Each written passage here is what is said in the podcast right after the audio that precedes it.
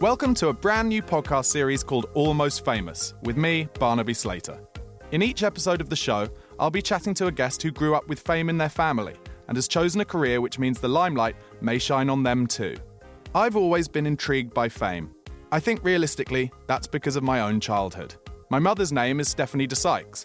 Back in the 70s, she was an actress and singer who got to number two in the charts with a song called Born with a Smile on My Face. I'd play a clip of it in here, but my mum would be livid, as she regularly describes it as being the worst music ever committed to tape. My father is slightly cooler, having been lead singer of a 60s Liverpool band called the Mojos.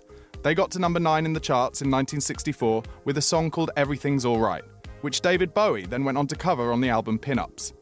Unfortunately, or perhaps very fortunately, my parents didn't find their happy ever after with each other and split up when I was really young.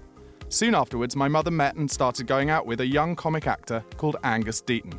At the time, Angus wasn't famous, but while he and my mum were together, he got the job hosting Have I Got News for You and quickly became one of the most sought after television personalities in Britain. As a result of growing up immersed in the dramatic, often bizarre world of fame, and despite seeing some very, well, let's just say interesting things, I've found myself sometimes chasing it myself, or at least a career in the entertainment industry. I've worked in TV for most of my adult life and was also a stand up comedian for eight years.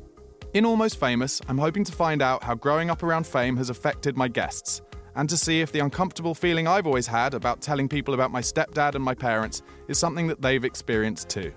I want to learn more about their relationship with fame and to find out what has led them to a career that could well result in them becoming famous too. So, if that sounds like the kind of podcast you might like to hear on your way to work, click on the subscribe button and start listening. We'll be bringing you a brand new episode every week.